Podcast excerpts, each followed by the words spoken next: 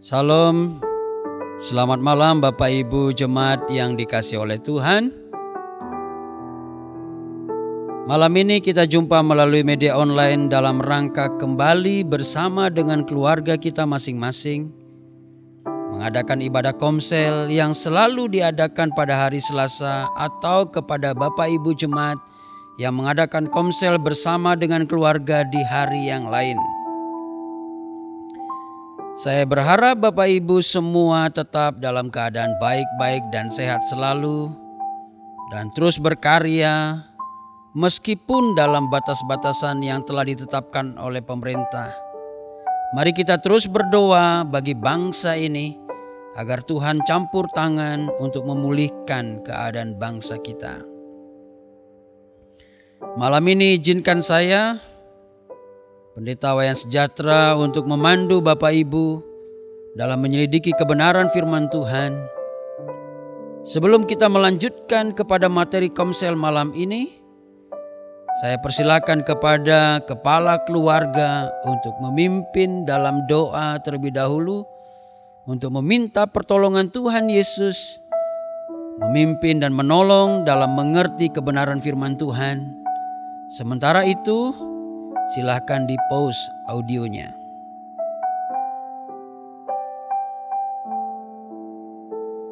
Seperti biasa, saya memberikan kesempatan kepada kita semua untuk saling berbagi pengalaman pribadinya bersama dengan Tuhan, untuk saling memberkati melalui kesaksian, atau biasa kita sebut dengan istilah bunga dan duri. Untuk itu, silahkan di post terlebih dahulu audionya.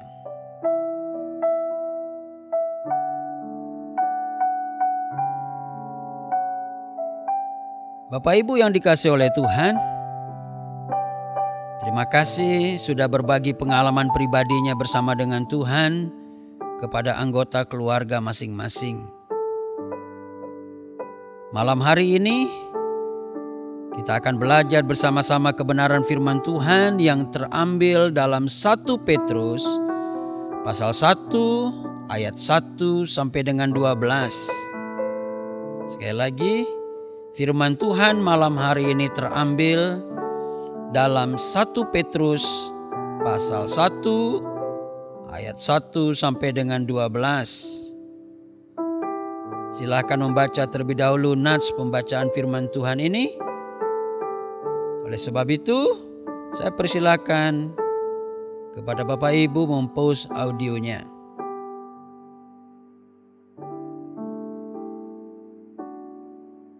Bapak, Ibu, dan saudara yang dikasih oleh Tuhan, surat Petrus ini ditulis oleh Rasul Petrus sendiri, dan ia memperkenalkan dirinya sebagai Rasul Kristus Yesus. Seorang disebut Rasul karena memenuhi beberapa syarat, yaitu pertama, harus pernah bersama dengan Yesus. Kedua, harus pernah menyaksikan kisah hidup dan pelayanannya secara khusus menyaksikan kebangkitan Tuhan Yesus dari antara orang mati. Yang ketiga, dipilih secara langsung oleh Allah untuk melaksanakan pelayanan rasuli.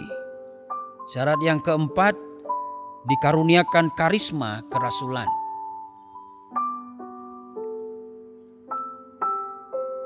Dalam pelayanannya, Rasul Petrus dikhususkan bagi orang-orang Yahudi Tuhan Yesus memerintahkan Petrus agar menguatkan saudara seiman. Itu dapat kita baca dalam Lukas pasal yang ke-22 ayat yang ke-32. Dan Yesus juga berpesan kepada Petrus untuk mengembalakan kawanan domba-domba Allah. Itu terdapat dalam Yohanes 21 ayat yang ke-15 sampai dengan 17. Adapun tujuan dari penulisan surat ini adalah agar jemaat atau pembacanya agar tetap kuat dan berdiri teguh di dalam Yesus Kristus Tuhan. Bapak Ibu bisa melihatnya di dalam 1 Petrus pasal yang kelima ayat yang ke-12.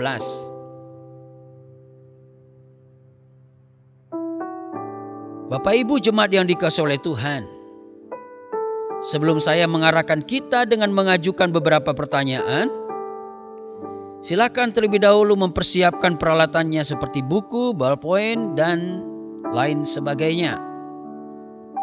Dan saya memohon agar pertanyaan-pertanyaan yang saya akan ajukan untuk dicatat dan dijawab bersama-sama. Saya akan memulai dengan pertanyaan yang pertama. Silahkan disimak dan dicatat. Pertanyaan yang pertama, sebutkan beberapa istilah atau nama yang ditujukan kepada pembaca atau penerima surat ini berdasarkan 1 Petrus pasal 1 ayat 1 sampai dengan ayat yang kedua. Silahkan menjawab ada empat yang disebutkan di situ. Pertanyaan yang kedua, apa tujuan Allah memilih dan menguduskan kita oleh rohnya? Bapak Ibu bisa melihat jawabannya di dalam ayat yang kedua. Apa tujuan Allah memilih dan menguduskan kita oleh rohnya. Berdasarkan 1 Petrus pasal 1 ayat yang kedua.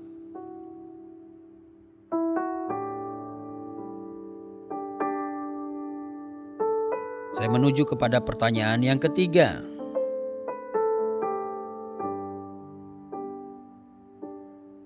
Bagaimana keadaan jemaat yang tersebar di lima tempat yaitu Pontus, Galatia, Kapadokia, Asia Kecil, dan Bitinia. Berdasarkan 1 Petrus pasal 1 ayat yang ke-6 dan 1 Petrus pasal 4 ayat yang kedua.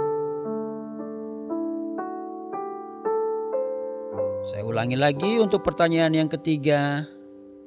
Bagaimana keadaan jemaat yang tersebar di lima tempat berdasarkan 1 Petrus pasal 1 ayat yang ke-6 dan 1 Petrus pasal 4 ayat yang ke-12. Silakan Bapak Ibu menjawab pertanyaan tersebut di atas dengan terlebih dahulu mempause audionya.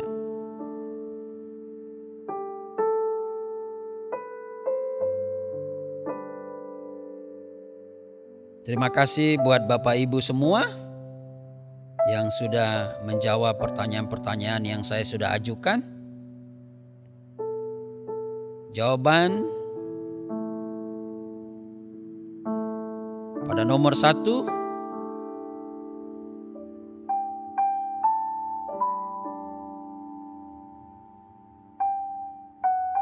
orang-orang pendatang itu yang pertama orang-orang yang tersebar di lima tempat yaitu Pontus, Galatia, Kapadokia, Asia Kecil dan Bitinia. Yang ketiga, orang-orang yang dipilih sesuai dengan rencana Allah. Dan yang keempat, orang-orang yang dikuduskan oleh Roh. Jawaban dari pertanyaan yang kedua, tujuan Allah memilih dan menguduskan kita oleh rohnya adalah supaya kita taat kepada Yesus Kristus dan menerima percikan darahnya. Jawaban pertanyaan yang ketiga, mereka mengalami penderitaan dan duka cita. Dalam ayat yang ke-12 pasal yang keempat di situ ditulis api siksaan.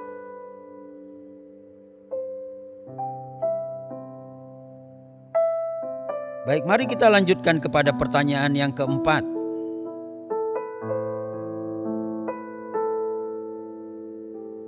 Silakan disimak.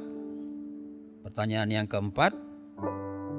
Bagaimana tindakan Allah atas orang-orang yang dipilihnya dan dikuduskannya menjadi umatnya yang sedang dalam penderitaan dan duka cita karena pencobaan-pencobaan yang hebat yang mereka alami sebagai pendatang atau perantau.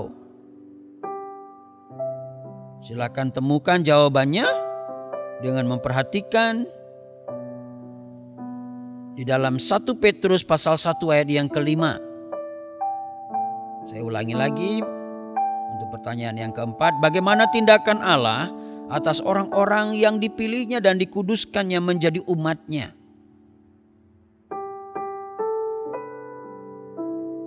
Berdasarkan 1 Petrus pasal 1 ayat yang kelima.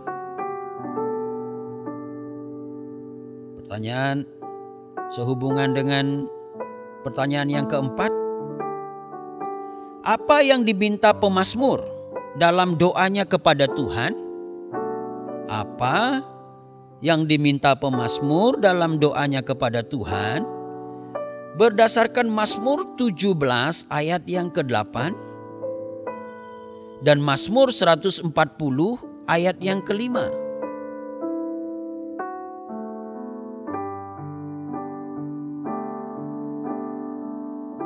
Pertanyaan yang kelima.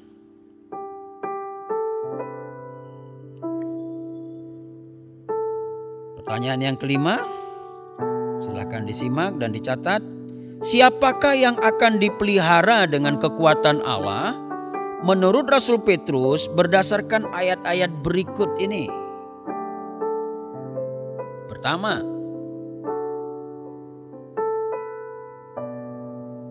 berdasarkan 1 Petrus pasal 1 ayat yang ketiga.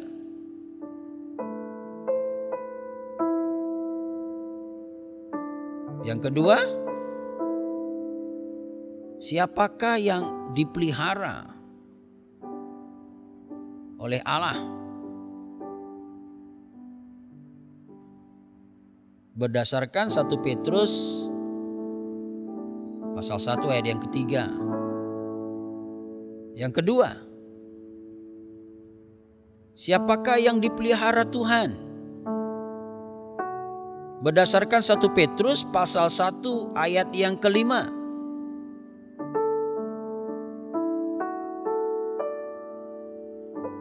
Masih berkaitan dengan pertanyaan 5 poin kedua,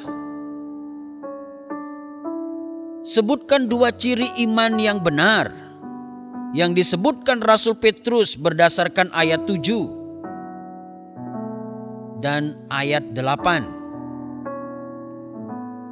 Ulangi lagi. Sebutkan dua ciri iman yang benar yang disebutkan Rasul Petrus berdasarkan ayat 7 dan ayat 8. Ketiga, siapakah yang akan mengalami pemeliharaan Tuhan yang ajaib? Berdasarkan 1 Petrus pasal 1 ayat yang ke-6 dan ayat 8c. Yang ketiga, siapakah yang akan mengalami pemeliharaan Tuhan yang ajaib? Berdasarkan 1 Petrus pasal 1 ayat yang ke-6 dan 8c.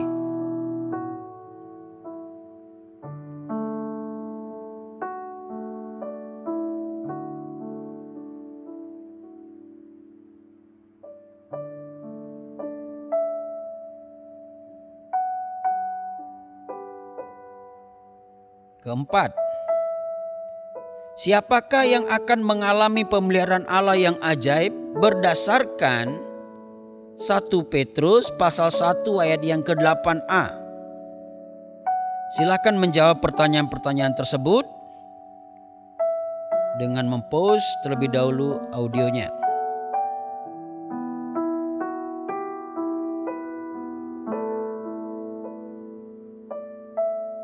Baik, mari kita perhatikan uh, jawaban kita masing-masing. Pertanyaan yang keempat, apa tindakan Allah atas orang-orang yang dipilihnya dan dikuduskannya menjadi umatnya yang sedang mengalami penderitaan atau duka cita karena pencobaan-pencobaan hebat yang mereka alami? Berdasarkan 1 Petrus pasal 1 ayat yang kelima, Allah memelihara dengan kekuatannya yang ajaib.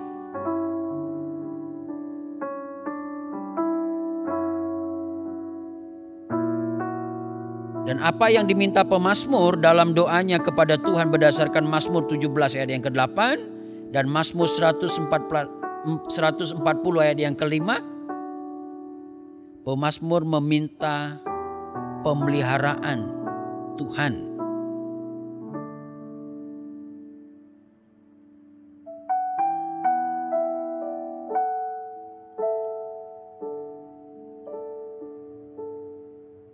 Jawaban yang kelima, siapakah yang akan dipelihara dengan kekuatan Allah menurut Rasul Petrus berdasarkan ayat-ayat berikut ini?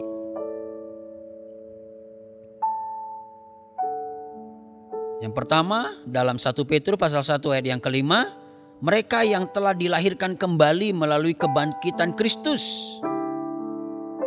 Yang kedua, berdasarkan 1 Petrus pasal 1 ayat yang kelima, mereka yang memiliki iman yang benar.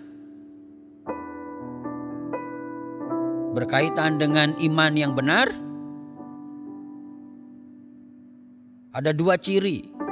Yang pertama terdapat di dalam ayat yang ketujuh. Iman yang benar pasti iman yang murni, yang lebih tinggi nilainya daripada emas dan pasti tahan uji. Dan ciri yang kedua berdasarkan ayat yang ke-8, iman yang benar percaya meskipun tidak atau belum melihat Allah.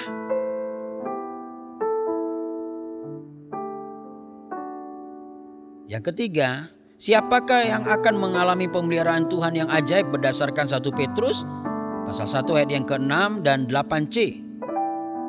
Jawabannya adalah umat yang teguh dalam pengharapan Salah satu ciri seorang yang teguh dalam pengharapan adalah tetap bergembira meskipun mengalami pencobaan atau penderitaan. Orang yang memiliki pengharapan di dalam Kristus Tuhan tidak membiarkan dirinya tenggelam atau larut dalam duka cita yang berkepanjangan. Bergembira meskipun mengalami duka cita.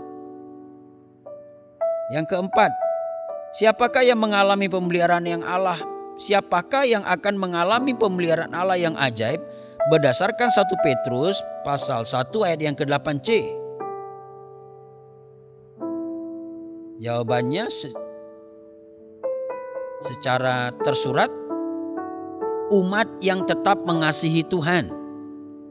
Salah satu ciri seseorang yang memiliki kasih adalah ia melayani orang lain bukan melayani dirinya sendiri. Itu dapat kita lihat di dalam 1 Petrus pasal 1 ayat yang ke-12.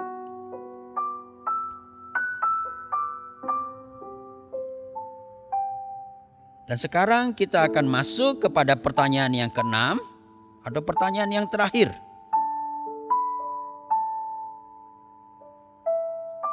Silakan disimak pertanyaannya apa hasil dari pemeliharaan Tuhan kepada kita yang telah dilahirkan kembali dan memiliki iman yang benar dan hidup dalam pengharapan serta tetap dalam kasih. Apa hasil dari pemeliharaan Tuhan kepada kita yang telah dilahirkan kembali dan yang memiliki iman yang benar dan yang hidup dalam pengharapan serta tetap hidup di dalam kasih berdasarkan ayat-ayat berikut ini. Yang pertama, 1 Petrus pasal 1 ayat yang kedua B.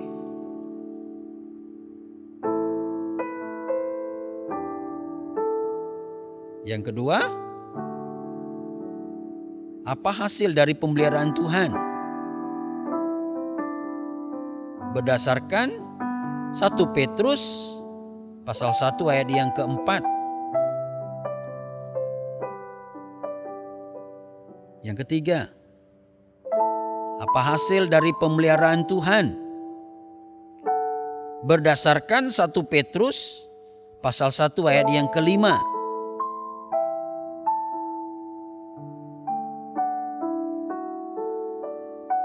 Yang keempat, apa hasil dari pemeliharaan Tuhan?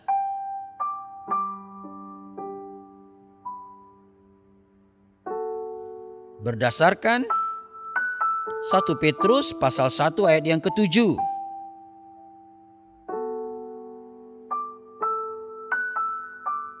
Yang kelima,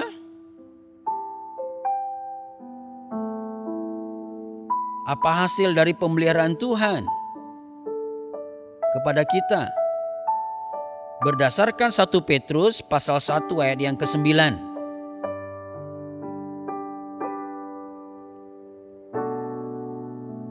Silahkan memberikan jawaban dengan mempost kembali audionya.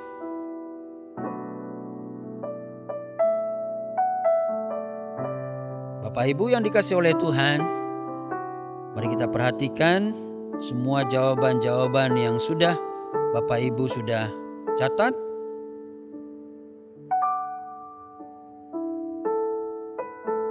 Pada poin yang keenam, apa hasil dari pemeliharaan Tuhan kepada kita yang telah dilahirkan kembali dan memiliki iman yang benar dan hidup dalam pengharapan serta tetap dalam kasih berdasarkan 1 Petrus pasal 1 ayat yang kedua B.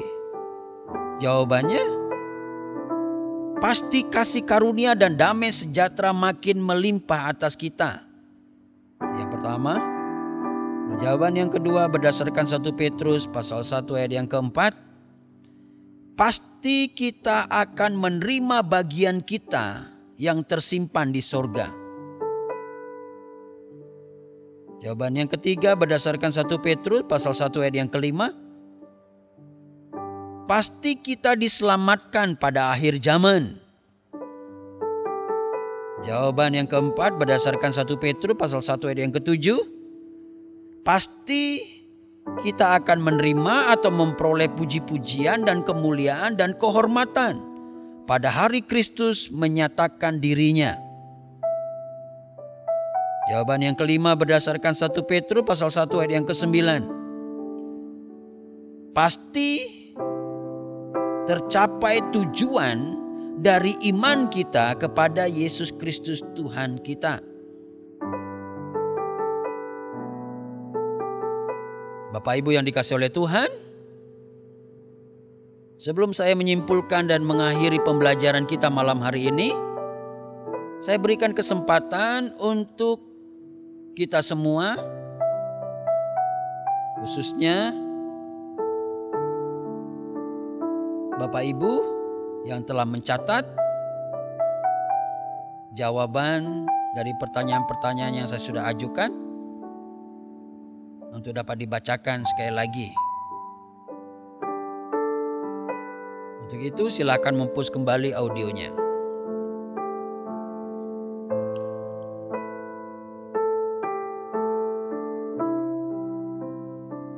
Bapak Ibu yang dikasih oleh Tuhan Yesus Kristus, kita patut bersyukur kepada Allah dalam Yesus Kristus karena rahmatnya yang besar telah melahirkan kita kembali melalui kebangkitan Tuhan Yesus. Dan ia yang telah melahirkan kita kembali adalah Allah yang berkuasa dan setia selalu menjaga dan memelihara kita. Karena Tuhan Yesus mengendaki agar kita umatnya menikmati semua berkat-berkatnya, baik masa kini maupun di masa yang akan datang. Karena itu marilah kita tetap melakukan apa yang menjadi bagian kita, yaitu tetap hidup dengan iman yang benar, tetap dalam pengharapan, dan senantiasa bekerja dengan kasih. Agar Allah terus melakukan bagiannya yaitu memelihara kita senantiasa ketika pemeliharaan Allah nyata bagi kita maka inilah yang akan kita peroleh. Yang pertama, pasti kasih karunia dan damai sejahtera makin melimpah atas kita. Pasti kita akan menerima bagian kita yang tersimpan di sorga. Pasti kita diselamatkan pada akhir zaman pasti kita akan menerima dan memperoleh puji-pujian dan kemuliaan dan kehormatan pada hari Kristus menyatakan dirinya. Pasti kita akan mencapai tujuan iman kita kepada Yesus Kristus, Tuhan kita. Iman kita kepada Yesus tidak akan sia-sia. Untuk mengakhiri pembelajaran kita pada malam hari ini, saya mengajak kita untuk membaca bersama-sama firman Tuhan yang terdapat di dalam Yesaya 62 ayat yang pertama.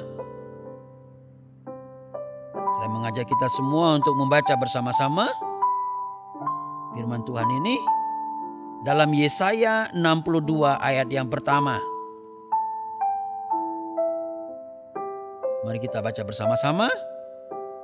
Oleh karena Sion aku tidak dapat berdiam diri dan oleh karena Yerusalem, aku tidak akan tinggal tenang sampai kebenarannya bersinar seperti cahaya dan keselamatannya menyala-nyala seperti suluh. Ini yang Tuhan katakan kepada Sion dan kepada Yerusalem. Dan ini juga yang Tuhan Yesus janjikan kepada kita bahwa Tuhan Yesus yang kita percaya, yang kita sembah, yang kita muliakan dalam hidup ini, tidak akan pernah tinggal diam. Tetapi dia akan memelihara kita, menjaga dan melindungi kita dan membawa kita untuk mencapai semua tujuan-tujuan Tuhan dalam hidup kita. Tuhan Yesus memberkati kita. Mari kita berdoa. Bapak di surga, terima kasih malam hari ini kami bersama-sama dengan keluarga kami boleh belajar kebenaran firman-Mu. Dan kami bersyukur kami memiliki Tuhan yang luar biasa. Di dalam Yesus Kristus, Engkau telah melahirkan kami kembali. Engkau menjadikan kami umat-Mu. Dan sebagai umat-Mu Tuhan, Firmanmu berkata bahwa engkau memelihara kami, engkau menjaga kami, engkau melindungi kami. Dan tidak ada kekuatan apa pun di tengah-tengah dunia ini yang sanggup menggagalkan pekerjaan Tuhan di dalam kehidupan kami. Kami percaya dengan pemeliharaanmu Tuhan. Kami akan menikmati dan memperoleh dan mengalami semua apa yang Tuhan janjikan di dalam firman-Mu yang kami boleh baca dan kami boleh renungkan bersama-sama pada malam hari ini. Sebagai hamba Tuhan, hamba berdoa untuk semua jemaatmu Tuhan yang sudah belajar kebenaran firman-Mu. Kami rindu biarlah firman Tuhan yang sudah mereka pelajari. Tertanam kuat di dalam loh hati kami hidup dan menguasai hidup mereka. Sehingga hidup yang mereka hidupi senantiasa memampukan mereka untuk sungguh-sungguh tetap memiliki iman yang kuat, yang teguh, untuk tetap senantiasa memiliki pengharapan di dalam Tuhan, dan tetap senantiasa untuk terus melakukan pekerjaan baik dengan kasih kepada Tuhan. Terima kasih Bapa, terpuji Engkau Tuhan, mulialah namamu kekal untuk selama-lamanya.